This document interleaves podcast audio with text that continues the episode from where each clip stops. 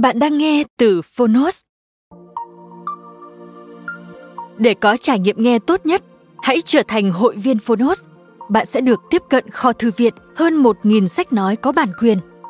Ở podcast này, chúng tôi chia sẻ chương 1 của những tựa sách thuộc nhiều lĩnh vực khác nhau.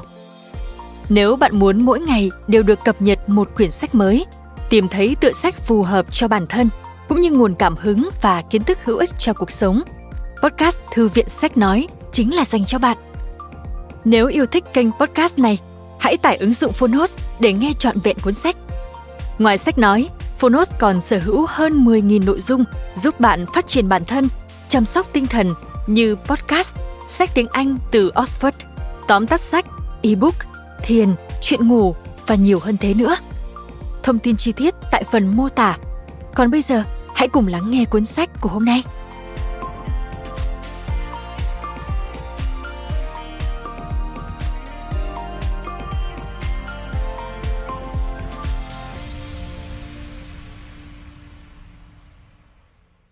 Bạn đang nghe từ Phonos.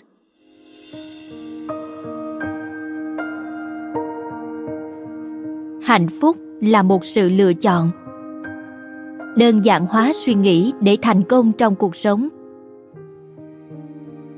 Tác giả Anna Bogal Người dịch, Lương Như Ý Độc quyền tại Phonos phiên bản sách nói được chuyển thể từ sách in theo hợp tác bản quyền giữa Phonos với công ty trách nhiệm hữu hạn văn hóa và truyền thông 1980 Books.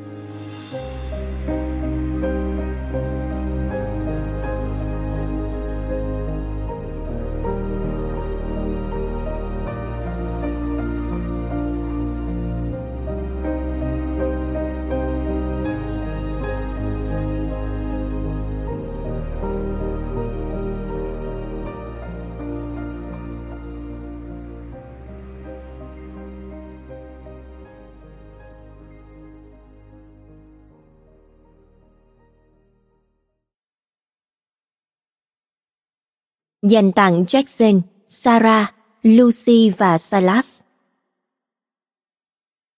Nhiệm vụ của tôi trong cuộc sống không chỉ đơn thuần là tồn tại, mà còn là phát triển, cũng như làm được điều đó bằng sự đam mê, lòng trắc ẩn, sự hài hước và phong cách. Theo Maya Angelou. Ngày mới đến cùng những năng lượng và suy nghĩ mới. Theo Eleanor Roosevelt hãy cẩn thận giữ tấm lòng của con hơn hết vì các nguồn sự sống do nơi nó mà ra. Theo sách châm ngôn, chương 4, câu 23.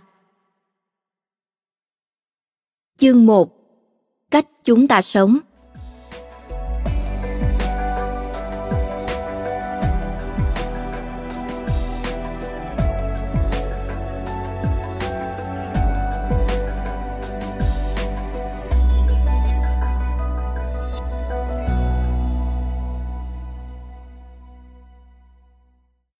bạn có thể không nhận ra những điều này, nhưng những trải nghiệm của bạn, thế giới của bạn và ngay cả chính bản thân bạn cũng là những sáng tạo sinh ra từ những điều bạn hướng đến theo Winifred Gallagher, chuyến đi của tôi đến Nashville dự kiến sẽ khởi hành trong 27 tiếng nữa và tôi cứ liên tục kiểm tra dự báo thời tiết không ngừng nghỉ.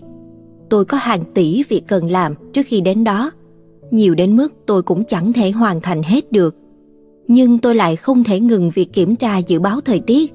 Tôi có thể thấy việc đó chẳng có ích lợi gì, mà thực tế còn khiến mọi chuyện trở nên tệ hơn. Dù biết vậy, nhưng tôi vẫn cứ làm. Tôi đang lái xe về phía nam để tiến hành một dự án mới, điều mà tôi đã lập kế hoạch suốt nhiều tháng trời. Thật chẳng dễ dàng gì để đạt được lịch hẹn, nhưng cuối cùng tôi cũng thành công tôi đã đặt phòng khách sạn và chuẩn bị đủ đồ đạc cần thiết. Tôi hoàn thành hành trình và tải xuống một cuốn sách nói mới. Chỉ còn một điều tôi còn phải suy nghĩ, thời tiết. Cả tuần nay tôi đã theo dõi những cơn bão bất ổn có thể đe dọa đến kế hoạch của mình.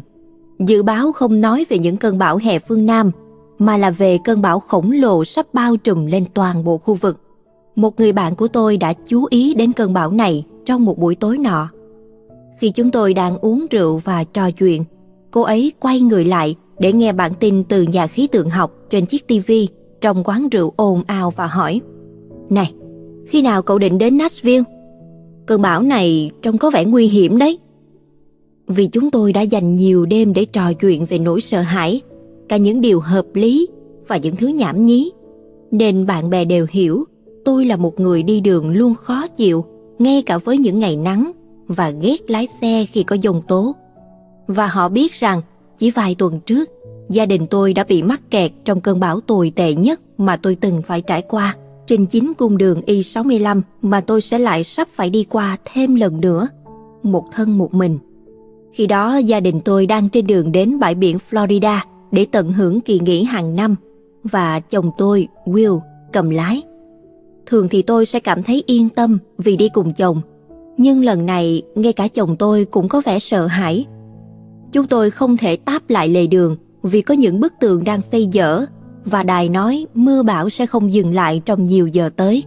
Chúng tôi không thể nhìn được đường và tôi đã nói với bạn bè rằng việc chúng tôi không đi vào con đường tắc nghẽn với hàng trăm chiếc xe khác trên đường quốc lộ đúng là một phép màu. Tôi đã tự nhủ, chuyện này sẽ không bao giờ xảy ra lần nữa. Khi kể lại câu chuyện đó cho bạn bè mình. Tuy nhiên, dự báo thời tiết tuần này có vẻ đang nói với tôi rằng lịch sử hoàn toàn có thể lặp lại. Có thể thôi. Bạn tôi nói, cậu hãy theo dõi dự báo cẩn thận nhé. Tất nhiên là tôi nhớ lời dặn dò đó, mà có khi còn ghi nhớ thái quá. Suốt cả tuần tôi liên tục kiểm tra dự báo thời tiết, hy vọng rằng cơn bão sẽ tan hoặc đổi hướng. Hy vọng đó cuối cùng đã không thành hiện thực. Thay vì tan biến, cơn bão lại có xu hướng mạnh hơn, tỷ lệ thuận với sự lo lắng của tôi. Việc rời đi sớm hơn cũng không phải một lựa chọn tốt. Tôi còn nhiều việc cần làm tại Louisville Năm nay tôi đã di chuyển khá nhiều và không hề muốn xa gia đình thêm nữa. Tôi không muốn bỏ lỡ thêm bất cứ bữa tối gia đình hay trận bóng chày nào mà con trai tôi tham gia trong một buổi tối mùa hè đẹp trời nữa. Và tôi cũng không biết phải làm sao để có thể lái xe 200 dặm trong cơn bão. Giờ thì tôi đang nhìn chằm chằm vào màn hình máy tính. Hy vọng rằng lần nhấp chuột tiếp theo sẽ mang lại cho tôi một dự báo khả quan hơn nhưng mỗi lần như vậy, tôi lại càng không thích cập nhật mới của bản tin dự báo thời tiết. Vậy nên tôi lại nhấp chuột tiếp, rồi lại nhấp tiếp. Tôi buộc bản thân phải rời khỏi máy tính để làm một điều gì đó khác. Nhưng đầu óc tôi lại không thể tập trung suy nghĩ được gì ngoài cơn bão đó. Thế nên tôi lại quay lại với cái máy tính và tiếp tục kiểm tra. Mỗi lần như vậy, tôi lại càng cảm thấy kích động hơn. Chẳng bao lâu sau, tôi bị mắc kẹt trong cái vòng luẩn quẩn nghĩ suy quá nhiều và không thể tập trung làm những việc khác. Triệu chứng của tôi bị tinh thần chi phối quá mức, không có suy nghĩ nào có tính xây dựng trong lúc thừa hiểu rằng mình có những việc quan trọng hơn nhiều cần làm. Tất cả nguồn năng lượng tinh thần của tôi đều bị tiêu hao vì dự báo, mà tôi chẳng thể làm gì để thay đổi, thay vì được tận dụng để làm những điều mình cần chú ý. Càng nghĩ nhiều về những điều mình phải làm tôi lại càng cảm thấy không chắc chắn về câu trả lời. Tôi có nên đi luôn không? Hay tôi nên đợi? Tôi có nên tiếp tục chờ đợi và hy vọng sẽ có điều gì đó thay đổi? Càng lún sâu vào vòng xoáy suy nghĩ này tôi càng cảm thấy mất tự tin hơn vào quyết định của bản thân và vấn đề cần giải quyết trước mắt biến thành mối quan tâm lớn kiểu người ngốc nghếch nào lại đi dành hàng giờ để kiểm tra bản tin dự báo thời tiết chứ. Một người trưởng thành bình thường, chẳng lẽ không có khả năng quyết định vấn đề đơn giản đến vậy sao? Tôi có nguy cơ bị mất hết sự khách quan của bản thân, rồi đột nhiên nhận ra điều này hài hước thế nào. Tôi đã nhắn cho một người bạn tin nhắn thế này. Tình hình hiện giờ, suy nghĩ quá nhiều về chuyến đi đến Nashville, đến mức có thể viết một cuốn sách với tiêu đề Hạnh phúc là một sự lựa chọn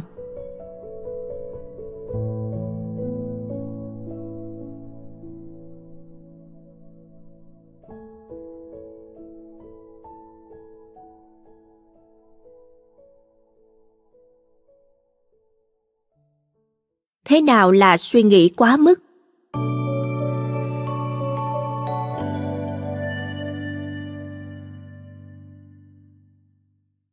Bất cứ ai chọn nghe cuốn hạnh phúc là một sự lựa chọn, đều có thể cảm thông với tình huống của tôi, vì chính bạn cũng từng ở trong tình huống đó. Bạn hiểu được cảm giác khi bị mắc vào một vòng xoáy suy nghĩ lặp đi lặp lại mà chẳng mang đến kết quả gì, thậm chí còn hủy hoại bạn khi nói đến suy nghĩ quá mức, chúng ta thường không nói về những nhu cầu cơ bản, chẳng hạn như một nơi để ngủ hoặc bữa ăn tiếp theo của ta. Có những điều đòi hỏi chúng ta phải quan tâm và suy nghĩ, đôi khi là suy nghĩ rất nhiều. Và chúng ta cũng không nói về những quyết định quan trọng trong cuộc đời, ví dụ như thay đổi nghề nghiệp, kết thúc một mối quan hệ hoặc thực hiện một chuyến đi xuyên đất nước.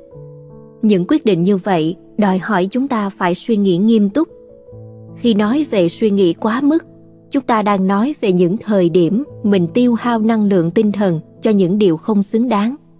Đó là những khi chúng ta không thể nghĩ về một điều gì khác, dù hiểu rằng mình nên suy nghĩ về những điều quan trọng hơn. Suy nghĩ quá mức có thể tồn tại dưới nhiều hình thức, đôi khi nó giống sự lo lắng. Chúng ta cảm thấy bế tắc khi nghĩ đến những việc mình đã làm hoặc khi tưởng tượng đến một điều gì đó có thể xảy ra trong tương lai. Chúng ta dành 20 phút để tưởng tượng và đánh giá một bức thư điện tử ngắn từ sếp, hoặc một ghi chú nhỏ từ giáo viên của con cái, hoặc tự tạo ra những tình huống đáng sợ trong đầu chỉ vì mẹ không nghe điện thoại hoặc ta thức cả đêm, suy nghĩ xem bạn bè nghĩ gì về mình, hay suy nghĩ vì sao người ta yêu dường như gần đây có vẻ mệt mỏi với mình hay chuyện gì sẽ xảy ra nếu mình không thể trả tiền phạt cho thư viện? Đôi khi, suy nghĩ quá mức được biểu hiện qua sự lo lắng của bạn với những chuyện nhỏ bé. Vì không gian trong não bộ của bạn dành cho chúng không hề tương xứng với thực tế câu chuyện. Đôi khi chúng ta suy nghĩ không ngừng về việc có nên đổi chiếc quần bò sang kích cỡ lớn hơn không? Hoặc vì sao hôm nay nước trong máy giặt có vẻ không được nóng như bình thường? Và chúng ta nên làm gì trong tình huống đó? Đôi khi, mọi thứ giống như bạn cứ suy đi nghĩ lại về chuyện gì đó. Chúng ta biết rằng mình cần mua hoa, nhưng lại nghĩ vậy có đáng không? Chúng ta thích đến buổi biểu diễn đó, nhưng lại nghĩ ở nhà có khi lại vui hơn. Chúng ta muốn bọn trẻ được xem mưa sao băng, nhưng lại không muốn chúng bị mất ngủ. Gặp gỡ bạn bè cũ thật tuyệt, nhưng liệu mình có hối hận vì đã dành những ngày nghỉ cho cuộc gặp gỡ như vậy không? Việc cứ nghĩ ngợi quanh đi quẩn lại làm chúng ta cảm thấy không thoải mái chút nào. Nhưng nếu không có những nguyên tắc hoặc triết lý nhất quán hướng dẫn, chúng ta dường như không thể tự cứu rỗi chính mình. Dù những mối bận tâm của bạn lớn hay nhỏ thì chúng đều có điểm chung. Những suy nghĩ đó lặp đi lặp lại không hề lành mạnh và hết sức vô ích bộ não của chúng ta phải làm việc cực lực, nhưng chỉ nhận được kết quả bằng không. Điều đó khiến chúng ta mệt mỏi và chán ngán. Susan nolan hoxema là giáo sư tâm lý học tại đại học yale, người đã thực hiện nhiều nghiên cứu tập trung vào sức khỏe tinh thần của phụ nữ. Các nghiên cứu của bà trong khoảng 20 năm gần đây cho thấy, việc suy nghĩ quá mức sẽ khiến cuộc sống trở nên khó khăn hơn, khiến những mối quan hệ của chúng ta dễ bị tổn thương và góp phần tạo ra những rối loạn tâm thần như trầm cảm, lo lắng và nghiện rượu. Suy nghĩ quá mức cũng sẽ phải đánh đổi bằng việc bỏ lỡ những cơ hội quan trọng trong cuộc đời bạn. Năng lượng tinh thần không phải nguồn tài nguyên vô hạn. Chúng ta có nhiều thứ phải suy nghĩ mỗi ngày và cách chúng ta sử dụng thời gian đóng một vai trò vô cùng quan trọng. Andy Dillard từng viết Chúng ta sống một ngày thế nào thì tất nhiên cũng sẽ sống cả cuộc đời như vậy. Những gì chúng ta làm trong một giờ đồng hồ chính là những điều chúng ta làm trong những giờ đồng hồ khác. Khi chúng ta lãng phí thời gian vào việc suy nghĩ quá mức, đó chính là những điều chúng ta đang làm. Đối mặt với nó đi. Chẳng ai muốn sống một cuộc đời mà cứ phải liên tục suy nghĩ quá mức. Hiển nhiên, nó không xảy ra vì chúng ta cố ý lựa chọn mà giống như chúng ta không thể trốn thoát khỏi nó thì đúng hơn. Chúng ta không hề muốn ảnh hưởng đến cuộc sống vàng ngọc hiện tại. Chỉ vì mãi nghĩ về cuộc nói chuyện vào thứ năm tuần trước, hay băn khoăn, liệu chúng ta có cần đến gặp bác sĩ, hoặc chúng ta sẽ đi chạy vào thời điểm nào trong tuần? Chúng ta muốn cải thiện tình hình này. Chỉ là chúng ta không chắc phải làm sao để đạt được điều đó một người bạn gần đây đã kể cho tôi nghe lời khuyên mà cô ấy đọc được trên tạp chí dành cho phụ nữ. Trong đó nói rằng, bạn nên loại bỏ những suy nghĩ quá mức bằng cách kiên quyết không nghĩ về bất cứ điều gì khiến bạn phiền muộn sau thời điểm ăn tối. Chúng tôi bật cười. Nghe có vẻ hay đấy. Nhưng thực tế thì làm sao chúng ta có thể làm được điều đó chứ? Nếu có thể đơn giản là quyết định không nghĩ về điều gì đó thì chúng ta sẽ chẳng bao giờ gặp phải tình huống suy nghĩ quá mức, phải không nào? Tại sao việc gỡ rối những suy nghĩ tưởng chừng nhỏ bé trong cuộc sống của chúng ta lại khó khăn đến vậy?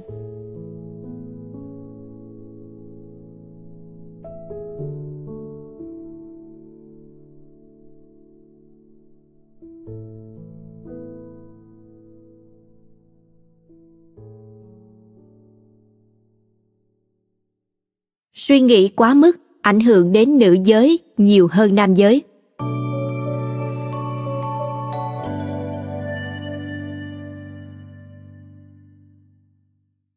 Nolan Hoxema viết Chúng ta đang rơi vào đại dịch suy nghĩ quá mức. Vấn đề này xảy ra trên toàn cầu và nhờ sự kết hợp của khoa học thần kinh và xã hội hóa, tình hình trở nên trầm trọng hơn ở phụ nữ. Theo các nghiên cứu gần đây, phụ nữ có nhiều sự thay đổi trong não bộ hơn đàn ông.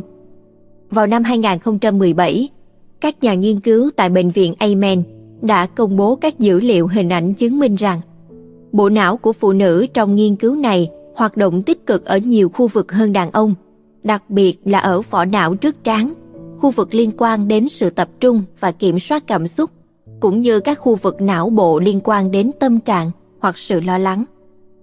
Sự khác biệt đó có thể là lý do khiến khả năng suy nghĩ và phân tích tổng thể của phụ nữ bị tê liệt bởi thiếu quyết đoán. Thay vì hành động, chúng ta lại liên tục lo lắng, đoán già đoán non về khả năng của bản thân. Để rồi, dù là do cơ chế sinh học hay xã hội hóa đi nữa, phụ nữ vẫn luôn tập trung vào những cảm xúc với những người xung quanh hơn là đàn ông. Theo lời Nolan Hoxema, phụ nữ có thể suy nghĩ về bất cứ điều gì ngoại hình, gia đình, sự nghiệp, sức khỏe. Chúng ta thường cảm thấy đây là một phần không thể thiếu của người phụ nữ.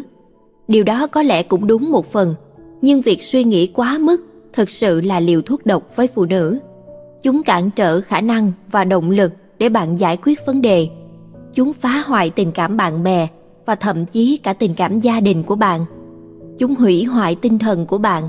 Những người phụ nữ thường có nguy cơ trầm cảm cũng như lo âu gấp đôi đàn ông và xu hướng suy nghĩ quá mức của phụ nữ chính là một trong những nguyên nhân gây ra những tình trạng đó nhiều nghiên cứu gần đây chỉ ra rằng tình trạng lo lắng thái quá đang ngày càng trở nên tồi tệ hơn.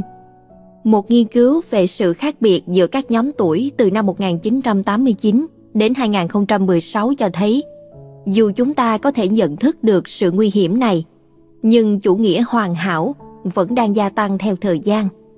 Chủ nghĩa hoàn hảo có mối liên kết chặt chẽ đến suy nghĩ quá mức và chúng ta sẽ khám phá thêm trong chương 3. Nghiên cứu nêu trên cũng cho thấy giới trẻ hiện nay đang phải đối mặt với nhiều sự cạnh tranh và có nhiều kỳ vọng phi thực tế hơn so với những thế hệ trước. Một điều không hề có lợi cả về mặt tinh thần và cảm xúc. Mọi chuyện không nhất thiết phải diễn ra như vậy. Chúng ta có thể và cần học cách trở nên tốt hơn, nếu không hậu quả để lại sẽ cực kỳ nghiêm trọng.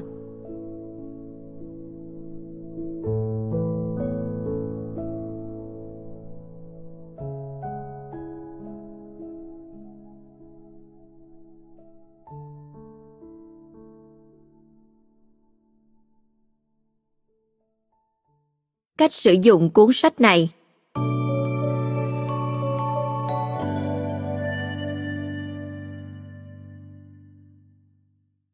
Cuốn sách này dành cho những người giống như tôi, muốn nhìn lại quá khứ và có thể nói rằng mình đã sống theo cách tốt nhất. Có thể dễ dàng thấy là việc sống tốt phụ thuộc nhiều vào cách suy nghĩ của bạn về những điều bạn nghĩ là quan trọng. Chúng ta muốn học cách vượt qua sự mệt mỏi khi đưa ra quyết định, ngừng việc cảm thấy choáng ngợp và có thể tự mang lại hạnh phúc cho bản thân. Điều đó cũng có nghĩa là bạn phải học được những chiến lược để có thể kiểm soát thời gian và cuộc sống của bản thân. Thời gian dần trôi, tôi cũng đã trau dồi được những quy trình mà mình tin tưởng, những quy trình hữu ích khi tôi rơi vào trạng thái suy nghĩ quá mức. Nhiều năm qua, tôi đã chứng kiến những chiến lược đơn giản, khéo léo và tinh tế đột nhiên xuất hiện, giúp cuộc sống của tôi trở nên nhẹ nhàng hơn nhiều. Những thay đổi nhỏ, mỗi lần chỉ một điều, chỉ là những thay đổi nhỏ bé, nhưng khi được tích lũy dần qua thời gian, chúng đã khiến cuộc đời tôi thay đổi hoàn toàn. Tôi muốn chia sẻ những điều tôi biết với mọi người và đó là lý do cuốn sách này xuất hiện trên tay bạn. Đã có những nghiên cứu hữu ích được thực hiện về chủ đề này, nhưng tôi không thể tìm được cuốn sách nào chỉ cho tôi biết rằng mình đang suy nghĩ quá nhiều hay có thể chia sẻ giải pháp để tránh khỏi việc đó. Khi có thêm nhiều hiểu biết về việc suy nghĩ quá mức, tôi ngày càng ngạc nhiên hơn vì những suy nghĩ đó có thể len lỏi đến từng khía cạnh trong cuộc sống, mạnh mẽ đến nhường nào. Tôi muốn viết một cuốn sách có thể chỉ cho bạn thấy những ảnh hưởng nguy hiểm của việc này và cách để phòng tránh. Tôi bắt đầu sự nghiệp viết lách với tư cách là một blogger. Các bài đăng được yêu thích của tôi là sự kết hợp giữa các yếu tố có vẻ chẳng hề liên quan, nhưng lại mang đến cho độc giả những góc nhìn mới để họ hiểu được tình huống cũng như chính mình theo một cách khác. Cuốn sách này tái hiện cách tiếp cận tương tự, phân chia mọi thứ theo những cách bạn không hề mong đợi và mang lại cho bạn góc nhìn bao quát hơn so với những cuốn sách khác về chủ đề này. Đó cũng chính là lý do khiến tôi viết sách, bởi tôi tin rằng chủ đề này xứng đáng được quan tâm nhiều hơn. Chúng ta, những người phụ nữ, cần nó. Chúng ta có thể ngừng suy nghĩ quá mức bằng cách làm những việc sau. Thứ nhất, sẵn sàng đạt được thành công.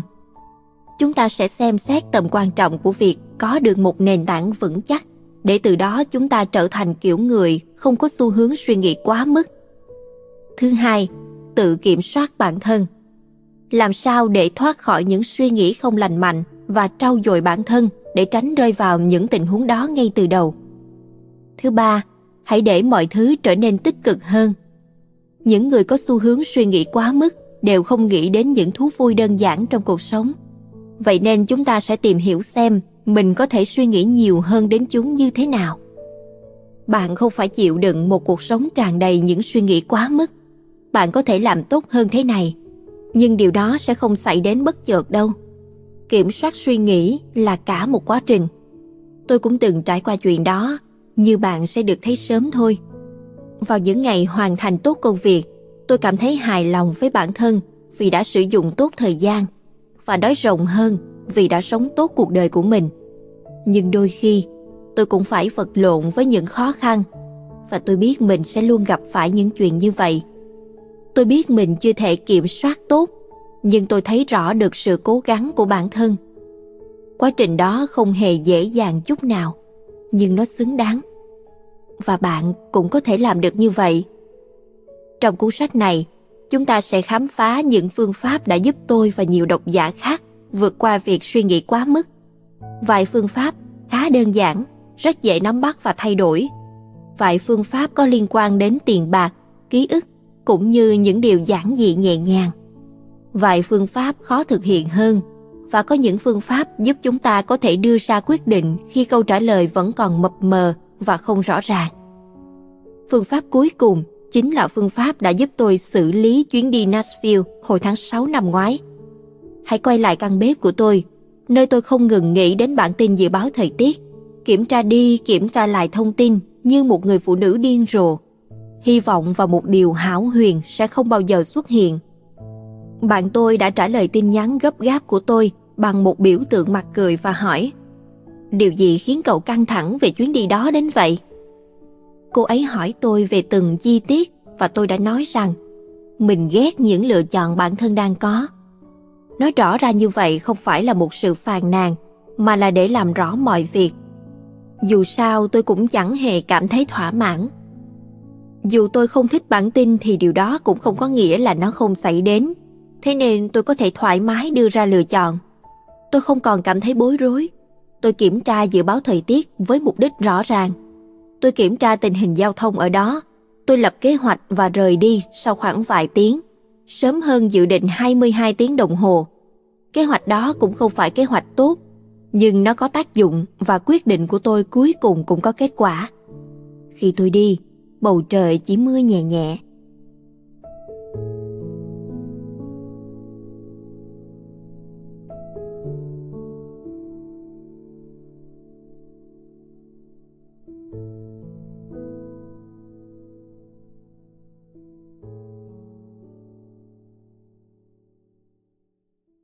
Các bước tiếp theo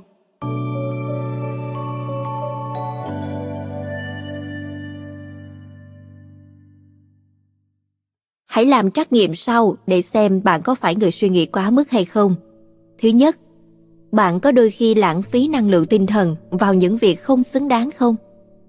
Thứ hai, có những thời điểm bạn dường như không thể nghĩ đến bất kỳ điều gì khác dù biết mình nên làm vậy. Thứ ba, bạn có bao giờ cảm thấy bế tắc khi nghĩ lại điều đã xảy ra trong quá khứ? Thứ tư, bạn có thường nghi ngờ quyết định của bản thân? Thứ năm, bạn có thường băn khoăn về những thứ nhỏ nhặt và dành thời gian suy nghĩ về những thứ liên quan đến chúng. Thứ sáu, đôi lúc bạn suy nghĩ nhiều đến mức không thể ngủ được.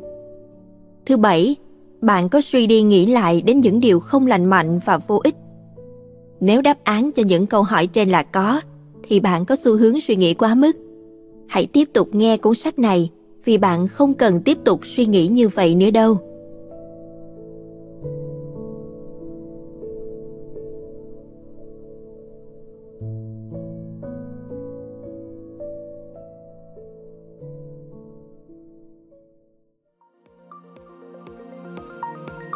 Cảm ơn các bạn đã lắng nghe podcast ngày hôm nay. Podcast này được sản xuất bởi Phonos, ứng dụng sách nói và phát triển bản thân dành cho người Việt. Tải ứng dụng để nghe đầy đủ nhất các nội dung với chất lượng âm thanh chuẩn điện ảnh. Hẹn gặp lại ở những tập tiếp theo.